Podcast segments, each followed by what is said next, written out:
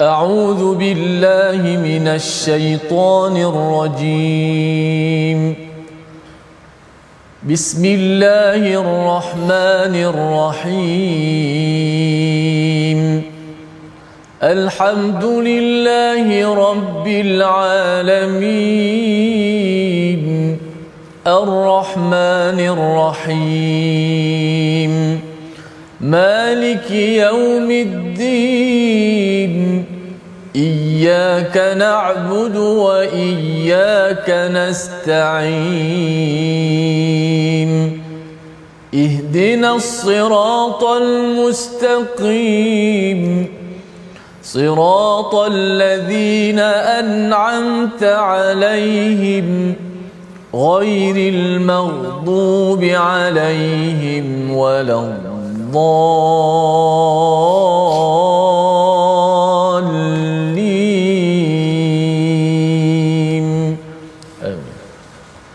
الحمد لله رب العالمين والصلاة والسلام على أشرف الأنبياء والمرسلين سيدنا محمد وعلى آله وأصحابه أجمعين أما بعد Assalamualaikum warahmatullahi wabarakatuh. Apa khabar tuan-puan, para penonton, ibu ayah yang saya kasihi sekalian? Mudah-mudahan semua kita berada dalam keadaan yang sihat sejahtera. Eh? Kita bertemu lagi dalam rancangan My Quran Time baca, faham dan amal yang mana dalam rancangan ini kita akan bertadabur, menelusuri ataupun meneliti ayat-ayat Al-Quran yang akan kita bacakan pada hari ini yang mana hari ini kita telah pun masuk kepada halaman 570 yang mana halaman ini terdapat di dalamnya dua surah. Kita akan tengok pada penghujung suratul Ma'arij dan juga kita akan belajar tentang permulaan daripada surah Nuh yang mana kedua-dua ini adalah saling berkaitan mengingatkan kita tentang apa yang bakal berlaku nanti pada hari kiamat dan apa yang telah berlaku pada zaman Nabi Nuh, pengalaman Nabi Nuh yang berdakwah selama beratus tahun. Dan bagi memulakan pengajian kita mari bersama tuan-puan, ibu ayah kita bacakan doa ringkas. Subhanaka la ilma lana illa ma 'allamtana innaka antal alimul hakim Rabbi zidni ilma. Mudah-mudahan Allah Taala memberkati pengajian kita dan menambahkan ilmu kita untuk kita beramal dengannya. Baik, seperti biasa bersama dengan saya pada hari ini tokoh yang terkenal yang tidak perlu diperkenalkan lagi iaitu Ustaz Tirmizi Ali kita. Apa khabar Ustaz? Insya-Allah. Baik, alhamdulillah. Doktor kita apa khabar ini? Alhamdulillah. Ustaz Tirmizi tak ke mana-mana, ada di My Quran Time ni. Eh? Ada, ada. Ada insya-Allah. Takut Ustaz Tirmizi jangan tinggalkan saya. Nanti saya kena datang lagi. Baik, saya nak ceritanya tentang bagaimana hari ini kita akan masuk kepada surah baru, surah Nuh dan kita akan sedikit membincangkan tentang suratul Ma'arij. Sebelum itu, mari sama-sama tuan-puan kita perhatikan sinopsis pengajian kita pada hari ini. Yang pertama mengenai tentang sumpah Allah Subhanahu wa taala tentang kesempurnaan kekuasaannya dan keadaan orang kafir pada hari kebangkitan. Ini adalah pada penghujung suratul Ma'arij. Manakala pada ayat-ayat mengenai tentang permulaan surah Nuh kita akan melihat tentang dakwah Nabi Nuh kepada kaumnya serta pengaduan Nabi Nuh alaihi salam kepada Allah Subhanahu wa taala tentang respon kaum dia masya-Allah. Sehingga kan Nabi Nuh ni mengadu kepada Allah tentang apa yang berlaku kepada kaumnya yang ingkar kepadanya setelah dia berdakwah selama ratusan tahun. Dan bagi kita memulakan pengajian kita mari sama-sama tuan-puan ibu ayah para penonton sekalian kita sama-sama bacakan pada penghujung suratul ma'arij ini daripada ayat yang ke-40 hingga ayat yang ke-44 yang akan dibimbing bacaannya oleh Ustaz Tirmizi Ali kita. Silakan Ustaz. Baik, alhamdulillah terima kasih Fadil Dr. Profesor Madia Dr. Ahmad Sanusi uh, pencerahan awal dan kita ada akhir daripada surah Al-Ma'arij sebelum kita masuk surah uh, baru surah Nuh uh, alaihi salam tentang nabi yang selalu kita sebut uh, Nabi Nuh yang selalu kita sebut namanya dakwah panjang sudah pasti kita nak tahu apakah uh, cerita Nabi Nuh ni uh, dalam surah yang tidaklah terlalu panjang sudah pasti ya, banyak perkara-perkara yang yang sangat penting untuk sama-sama kita ketahui amalkan dalam kehidupan kita. Namun kita akhiri dulu surah Al-Ma'arij ada beberapa ayat ayat 40 hingga ayat 44. أعوذ بالله من الشيطان الرجيم. بسم الله الرحمن الرحيم.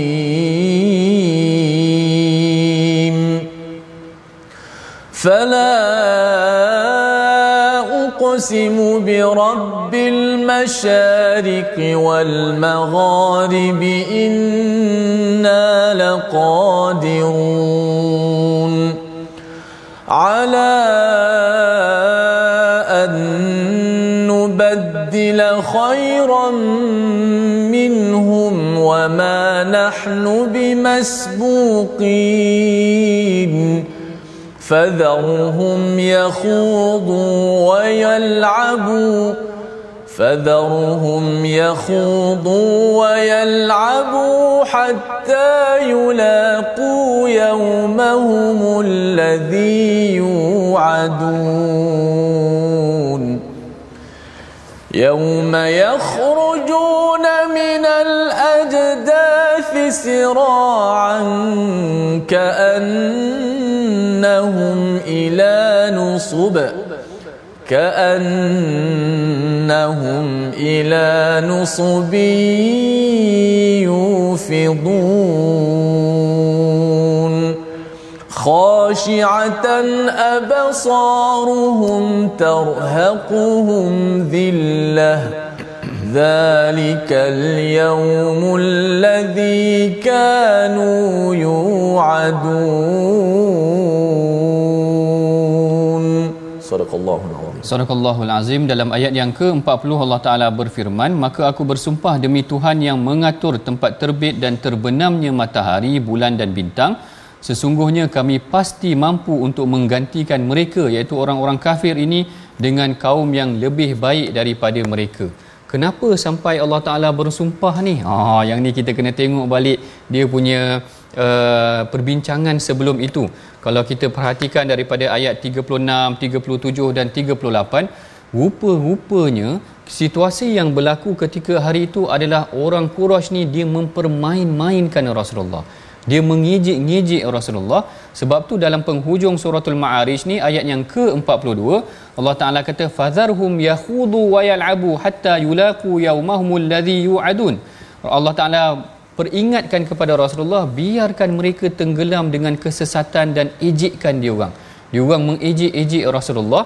Dalam ayat yang ke-36 ini kalau tak silap saya ataupun ke-37 ini menceritakan tentang sikap orang-orang Quraisy ketika mana Rasulullah sedang membacakan al-Quran di sisi Kaabah maka ada dalam kalangan mereka yang berkumpul di kelompok kanan ada yang berkumpul di kelompok kiri mengejek-ejek Rasulullah.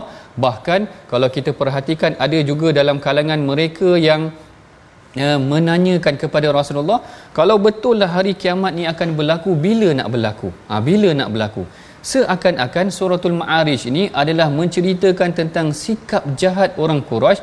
Dia mengejek-ejek Rasulullah.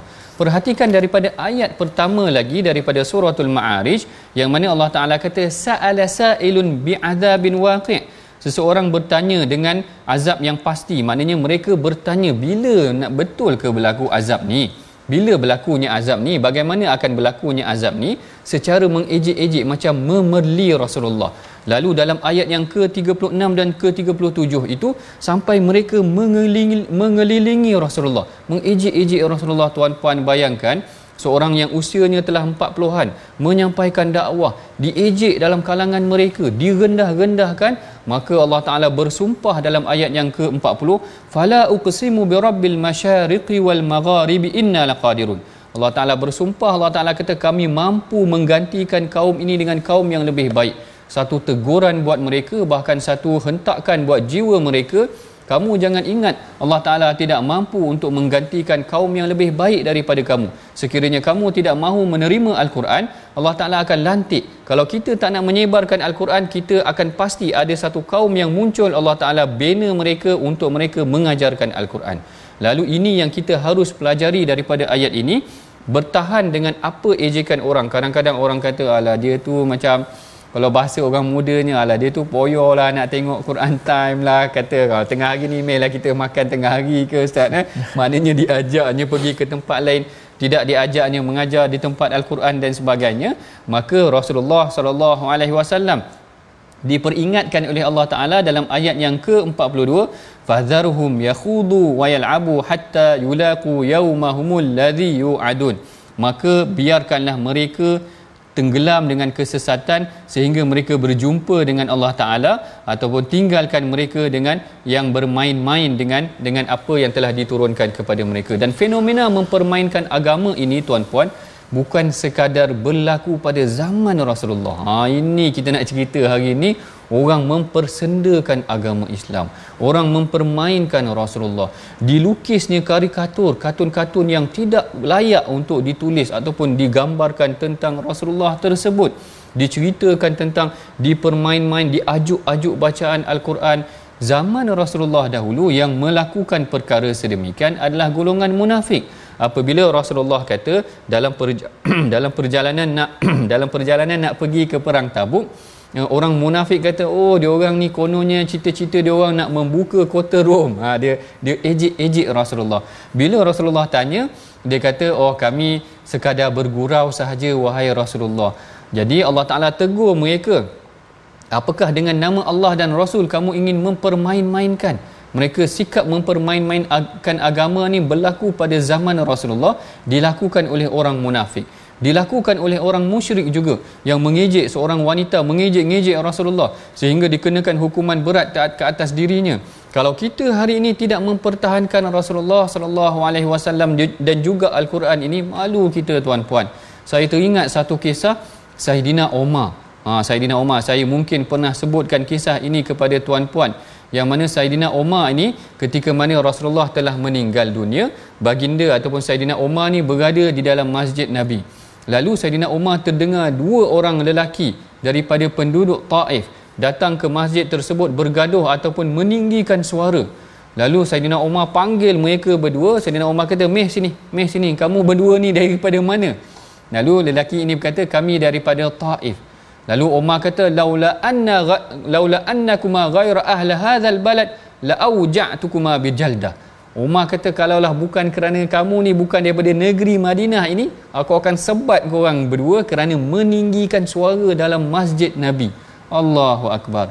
Tinggi penghormatan yang diletakkan oleh Saidina Umar sehingga kan nak tinggikan suara dalam masjid Nabi pun tak berani ataupun menghormati Rasulullah yang telah meninggal dunia apatah lagi kita hari ini menyaksikan orang hina Rasulullah orang lukis kartun-kartun yang tidak sewajarnya orang menggambarkan Rasulullah ni dengan tuduhan-tuduhan yang tidak sewajarnya. Sewajibnya kita mempertahankan bahkan tidak merendahkan mengejekkan. Ha yang ni kalau kita tengok dalam surah ma'arij ini temanya macam ada tema ejekan tersebut. Ayat pertama menceritakan tentang ejekan dah. Mereka bertanya-tanya bila nak berlakunya azab tu? Kalau betul bila nak berlaku azab? Ha katakan macam tu. Ayat ke-37 36 dan 37 sampai kumpul di sisi Rasulullah mengejek Rasulullah dengar-dengarkan Al-Quran Rasulullah dia dengar Quran dia kata betul ke ni Muhammad? dan sebagainya. Ayat yang ke-42 Allah Taala ingatkan kepada mereka biarkan sahaja wahai Muhammad apa yang dilakukan. Nanti kau tengok apa yang berlaku dalam kalangan mereka nanti. Sebab di tengah-tengah surah Ma'arij ni semua cerita tentang huru hara hari kiamat. Nanti mak ayah mereka dah tak dapat nak mempertahankan mereka. Adik-beradik mereka tak dapat nak mempertahankan mereka. Mereka akan terpisah dengan keluarga dan sebagainya. Mereka akan sendiri-sendiri. Allah Ta'ala bayangkan huru hara hari kiamat. Dan Allah Ta'ala tutup surah ni. Menariknya tadi kalau ayat pertama mereka bermegah mengejek Rasulullah tanya bila nak datang azab ni? Bila nak datang azab ni? Penutup surah Ma'arij ni Allah Taala kata mereka akan tertunduk nanti. Allahu akbar. Ini peringatan yang Allah Taala berikan. Allah Taala kata khasyiatan absaruhum tarhaquhum zillah. Pandangan mereka nanti pada hari kiamat akan tertunduk bawah diliputi kehinaan. Macam kita lah. Ejek-ejek orang sangat macam kita sokong bola katakan eh. Ustaz Tirmizi sokong pasukan mana eh? Terengganu ke mana bola? Uh, sudah pastilah. Sudah pasti. Negeri Terengganu. Katakan orang Terengganu ejek ha? Orang-orang okeylah saya bagi contoh lah Terengganu ejek JDT ke apa dan sebagainya. Jadi bila kalah kita pun tertunduk. Ah, macam tu segan Betul. macam tu. Macam itulah barangkali gambaran dia. Diejek-ejeknya Rasulullah diejek orang beriman. Lalu Allah Taala kata nanti pada hari kiamat orang yang mengejek itu akan tertunduk pandangan mereka yang menyeliputi mereka hanyalah kehinaan. Merasa diri mereka sangat rendah.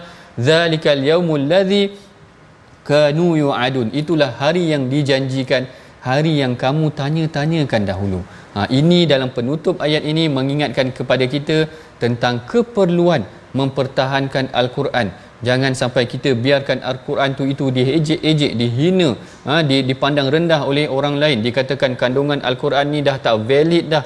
Ataupun ada yang kata Quran ni dah tak boleh pakai ataupun dah terlalu uh, usang dan sebagainya. Tidak. Mesej Al-Quran dan dan dia punya kandungan masih lagi valid sehingga hari ini.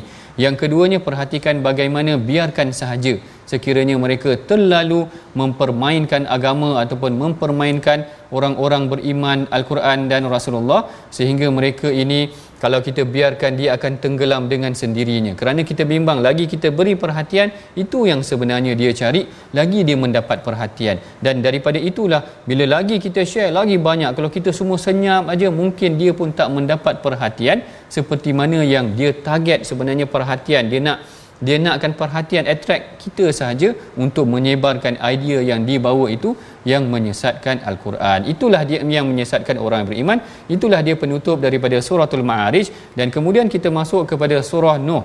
Ya, surah Nuh ini mungkin kita akan baca uh, uh, dua ataupun tiga ayat yang pertama.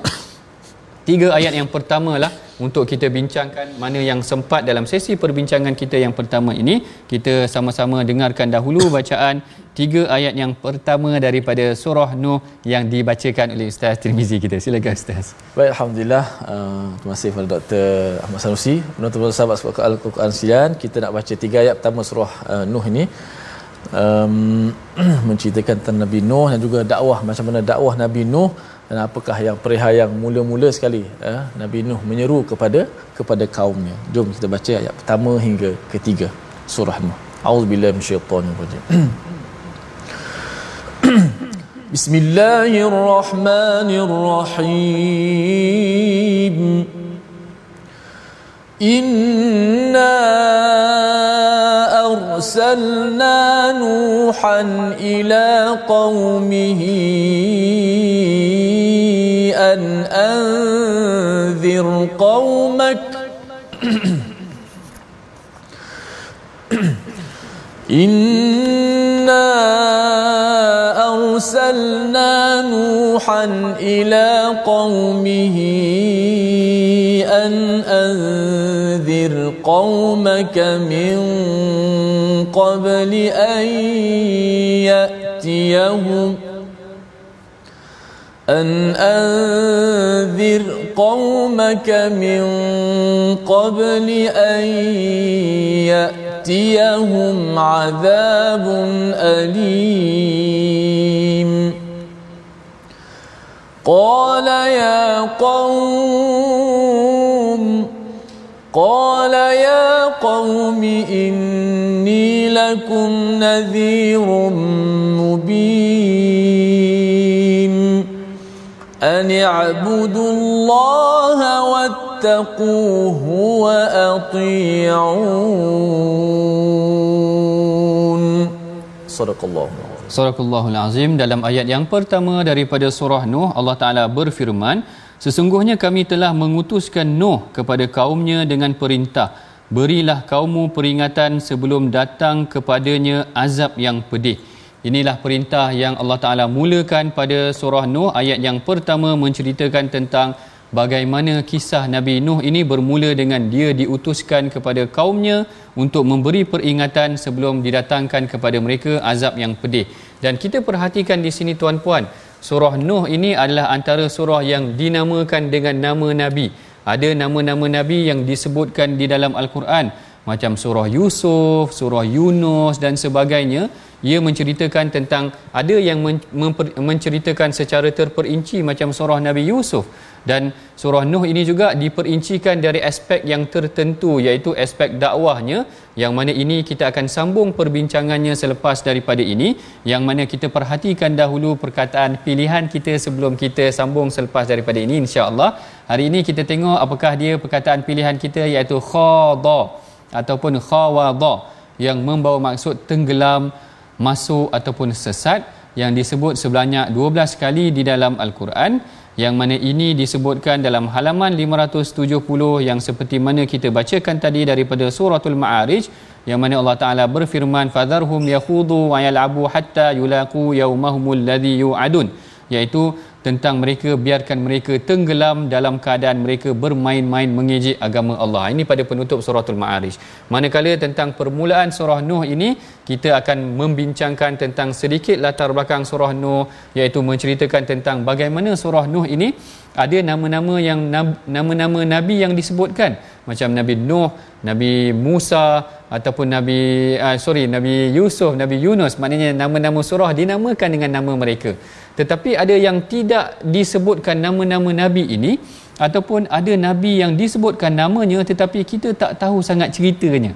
Ha, Nabi Ilyasa sebagai contoh. Wal yasa'a ataupun nama-nama nabi yang lain yang tidak diperincikan ha, itu adalah hikmahnya barangkali Allah Taala memilih ha, nama-nama nabi yang tertentu kerana pengajaran yang boleh diperolehi daripadanya sangat syarat. Ha, sangat syarat yang boleh kita ambil. Yang ini kita tengok nanti bagaimana perincian pada ayat yang pertama sehingga ayat yang ke-10 ini. Sehingga ayat yang ke-11 kalau tak silap saya ayat yang ke-14 uh, ataupun 19 menceritakan tentang teknik dakwah kaum Nabi teknik dakwah Nabi Nuh kepada kaumnya.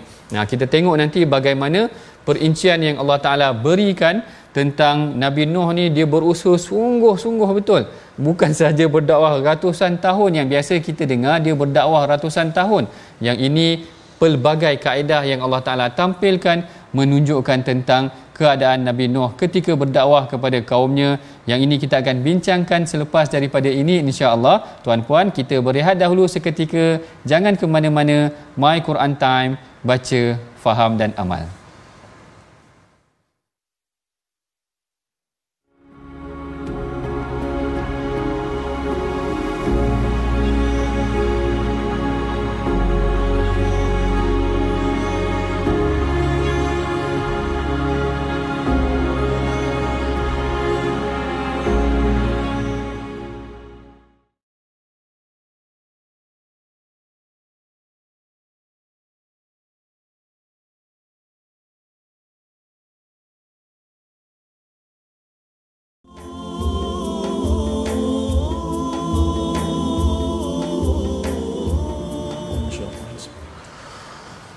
قال يا قوم إني لكم نذير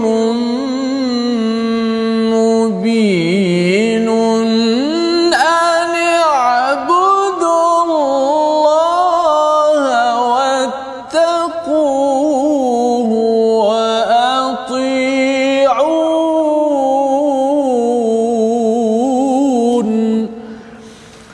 Nabi Nuh berkata wahai kaumku sesungguhnya aku adalah seorang pemberi peringatan yang menjelaskan kepada kamu Ani abudullah sembahlah Allah dan bertakwalah kepadanya serta taatlah kamu kepadaku.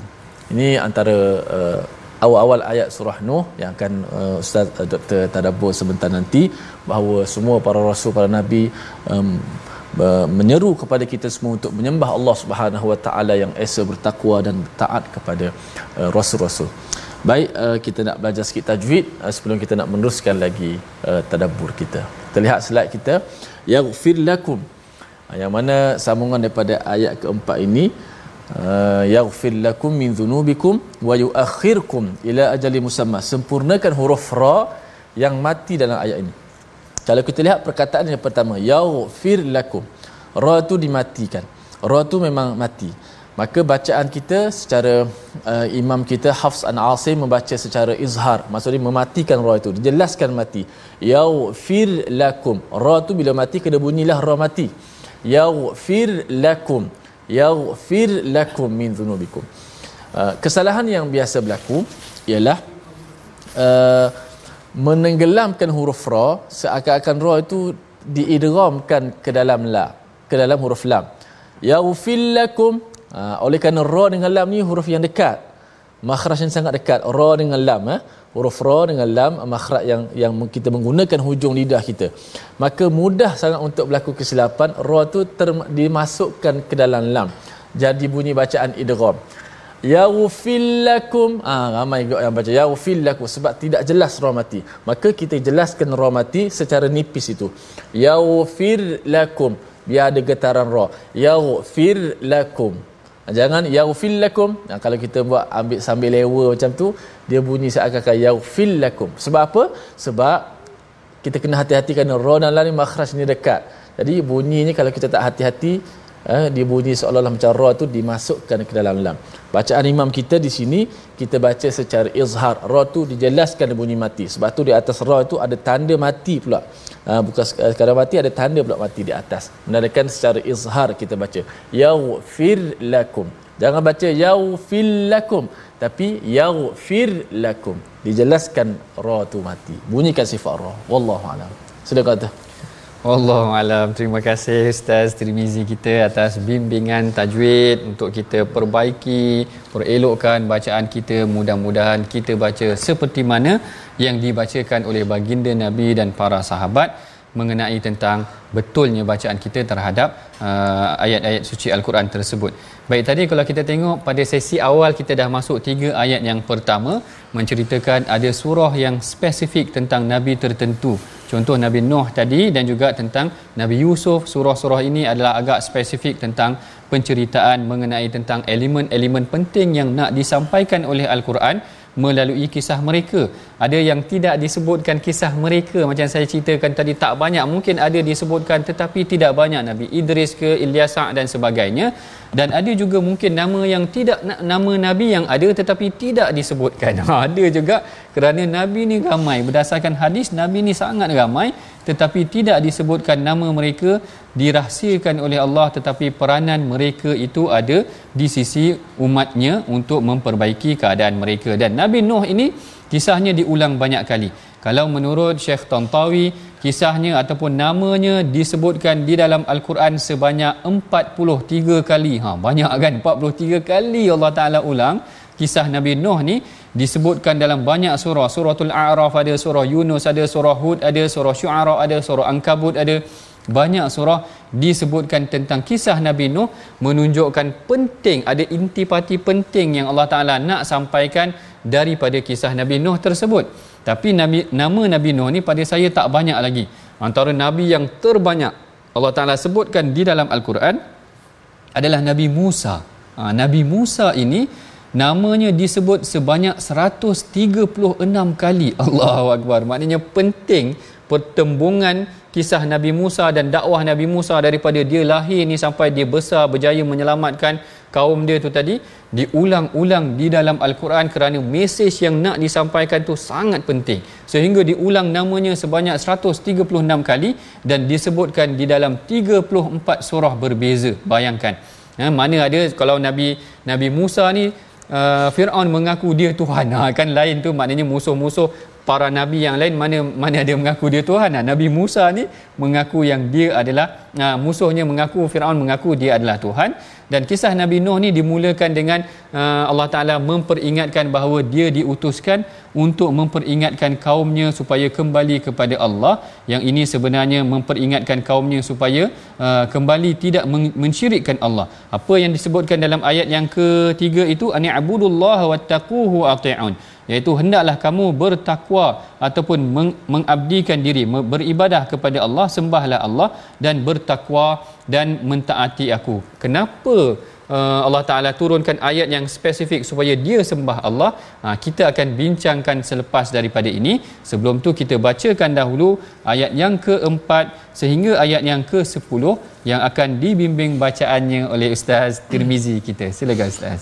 Baik, Alhamdulillah. Terima kasih Doktor di atas uh, pencerahan awal daripada surah Nuh tentang Nabi kita Nuh alaihi salam uh, yang kita sayangi dan cintai dan so, pasti dapat banyak maklumat uh, daripada muka surat yang pertama surah uh, Nuh ini Kita baca terlebih dahulu ayat yang keempat hingga ayat yang ke-10 uh, dakwah uh, ataupun kita kata apa macam mana uslub ataupun cara dakwah Nabi Nuh uh, berperingkat demi peringkat dan juga kelebihan-kelebihan nanti insyaallah. أعوذ بالله من الشيطان الرجيم بسم الله الرحمن الرحيم يغفر لكم من ذنوبكم ويؤخركم يغفر لكم من ذنوبكم ويؤخركم إلى أجل مسمى. إن إذا جاء لا يؤخر. لو كنتم تعلمون. قال رب إني دعوت قومي ليلا ونهارا. فلم يزدهم دعائي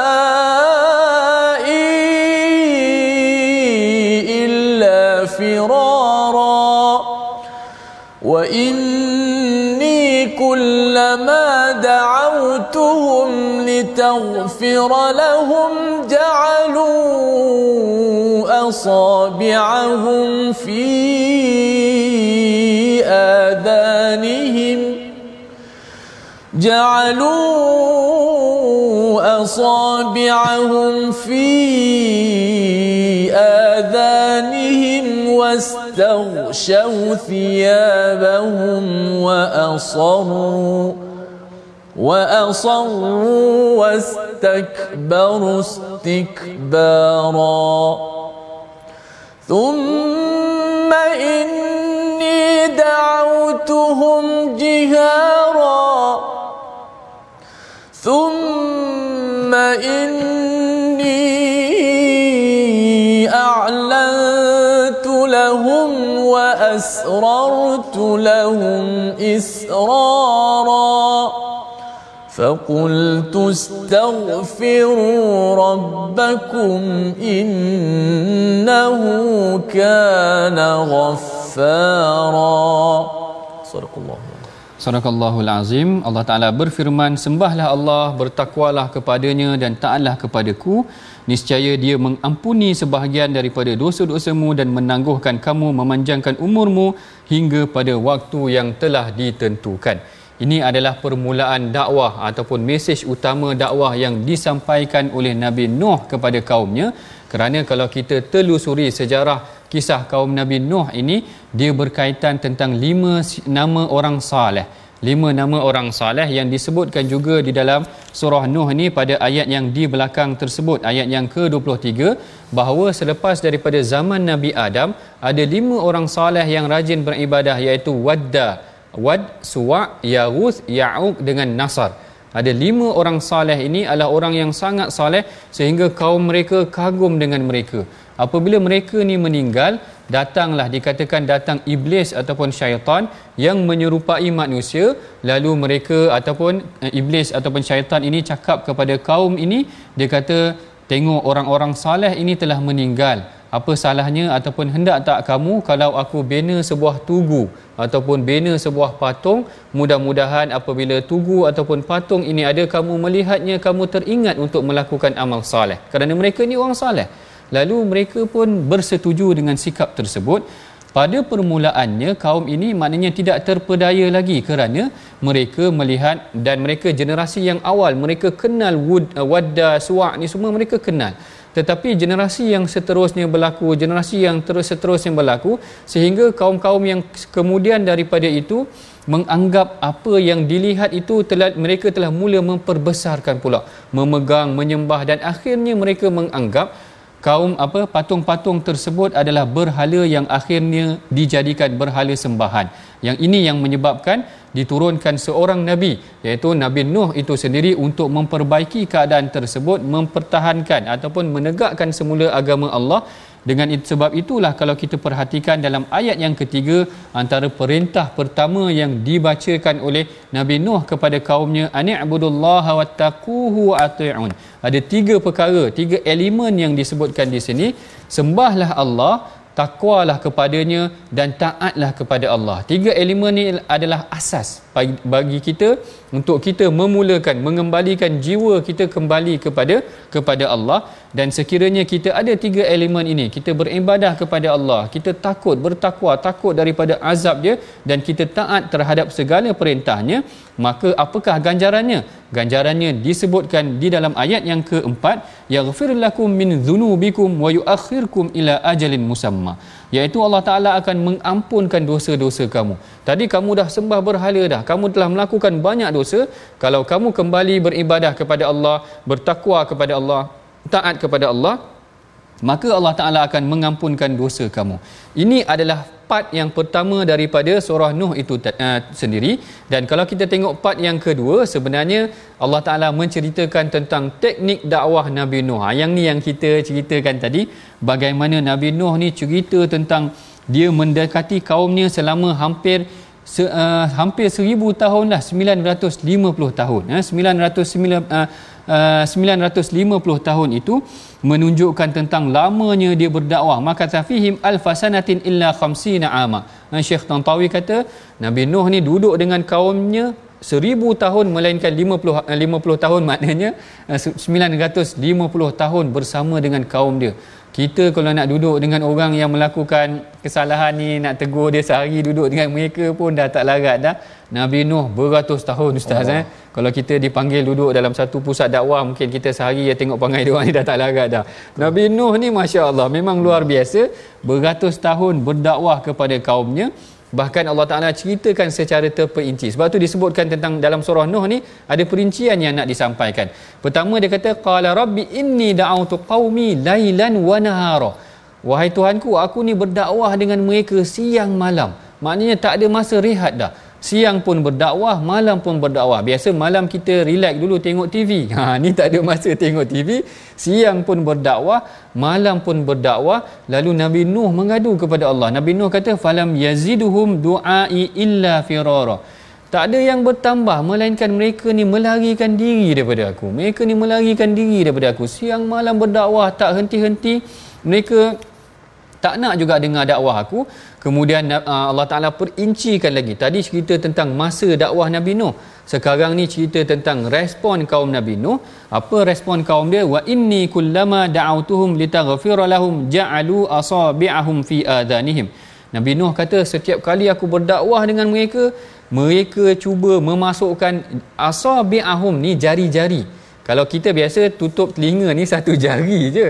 Tapi Allah Ta'ala nak menggambarkan mubalarah. Maknanya sangat mereka tak suka nak dengar dakwah Nabi Nuh ni. Sampai mereka cuba masukkan semua jari ni dalam telinga. Maknanya Allahu Akbar. Memang mereka tak suka menggambarkan kebencian mereka kepada dakwah. Bahkan wastaghsyaw thiyabahum. Mereka menutup badan mereka ataupun wajah mereka dengan pakaian. Ha, yang ni yang saya dengar daripada Syekh Arifi kalau tak silap saya apabila kaum Nabi Nuh dah tak nak dengar uh, apa uh, secara verbal dah tak nak dengar dakwah tu secara mulut tadi maka Nabi Nuh berdakwah secara isyarat pula. Ha, macam bahasa isyarat. Saya tak pandai lah bahasa isyarat macam uh, juru bahasa isyarat ni. Tapi saya nak ceritanya macam mana kalau mereka dah tak nak dengar Nabi Nuh buat isyarat jangan sembah berhala jangan sembah pun mereka tak nak. Sehingga kan wastaghsyaw thiyabahum. Ada yang ulama menafsirkan mereka tutup muka. Tutup muka dengan sia bahum dengan pakaian mereka.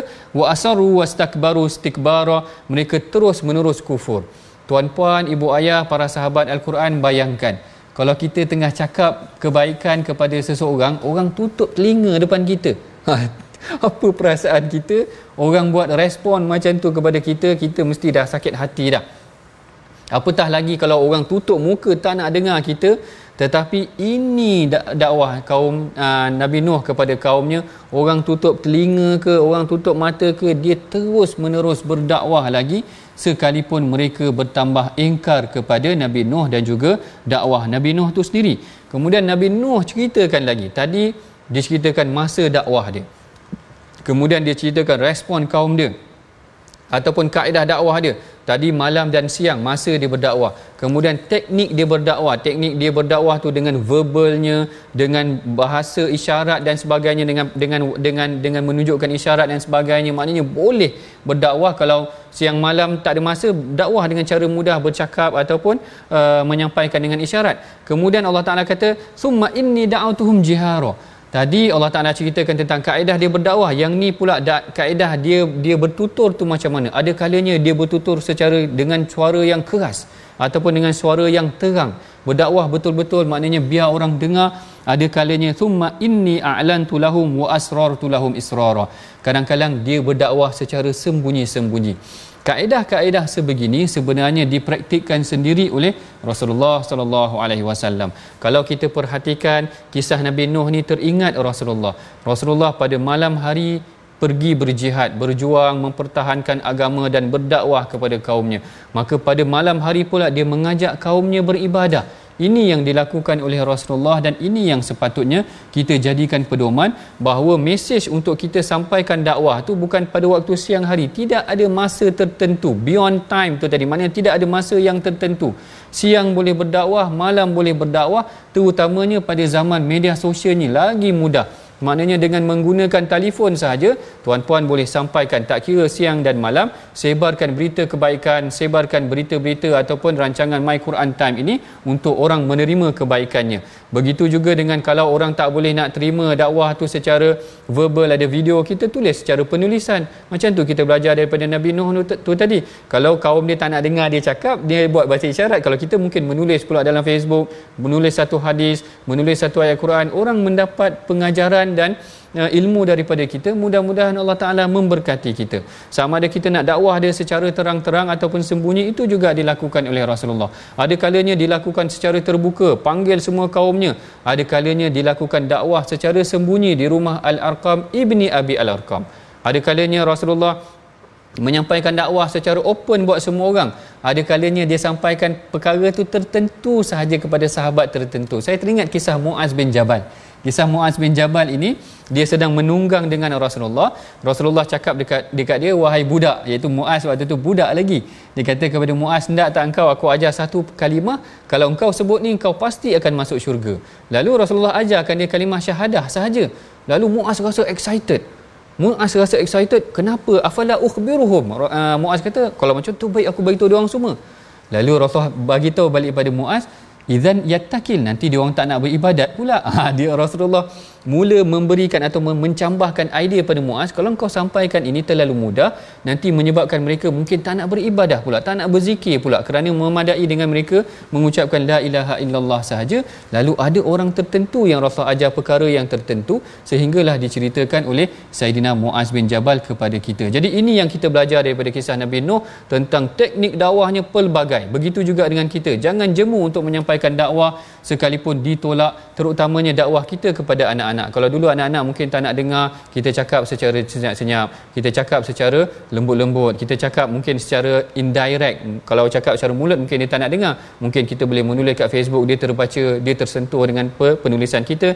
Inilah yang kita belajar daripada kisah Nabi Nuh dan kita masuk pula kepada resolusi. Apakah tindakan yang boleh kita pelajari dan lakukan daripada pengajaran ataupun pembelajaran kita daripada surah Nuh dan juga penghujung surah Ma'arij tadi.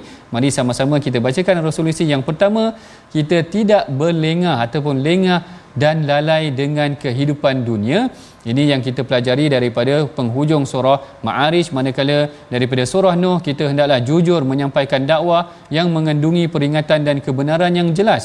Yang kedua kita kena berdoa kepada Allah dan bergantung harap hanya kepada Allah dan yang ketiga lakukanlah pelbagai kaedah dalam menyampaikan dakwah untuk hasil yang berkesan kaedah dakwah kita kepada anak-anak, kawan-kawan, jiran tetangga dan sebagainya. Saya kira bagi mengakhiri pengajian kita pada hari ini rasa sekejap aja. Ha, selalu rasa sekejap aja. Saya serahkan bacaan doa mudah-mudahan kita diberkati oleh Allah yang akan dibimbing oleh Ustaz Tirmizi kita. Silakan Ustaz. Bismillahirrahmanirrahim. Alhamdulillah wassalatu wassalamu ala Rasulillah. Allahumma ighfir lana dhunubana wa kaffir 'anna sayyi'atina wa tawaffana ma'al abrar. Amin. Ya Allah Tuhan kami ampunkanlah dosa kami ya Allah hapuskanlah ya Allah kesalahan-kesalahan salah silap kami ya Allah serta akhirlah kehidupan kami di kalangan orang-orang yang abror ya Allah. Amin. ya Allah ya Tuhan kami bila apa yang kami baca daripada Al-Quran kitab ya Allah dan berilah kekuatan kepada kami untuk mengamalkan isi kandungan Al-Quran ya Allah. Dan Amin. ampunkanlah segala salah silap kami ya Allah selaku hamba-Mu ya Allah.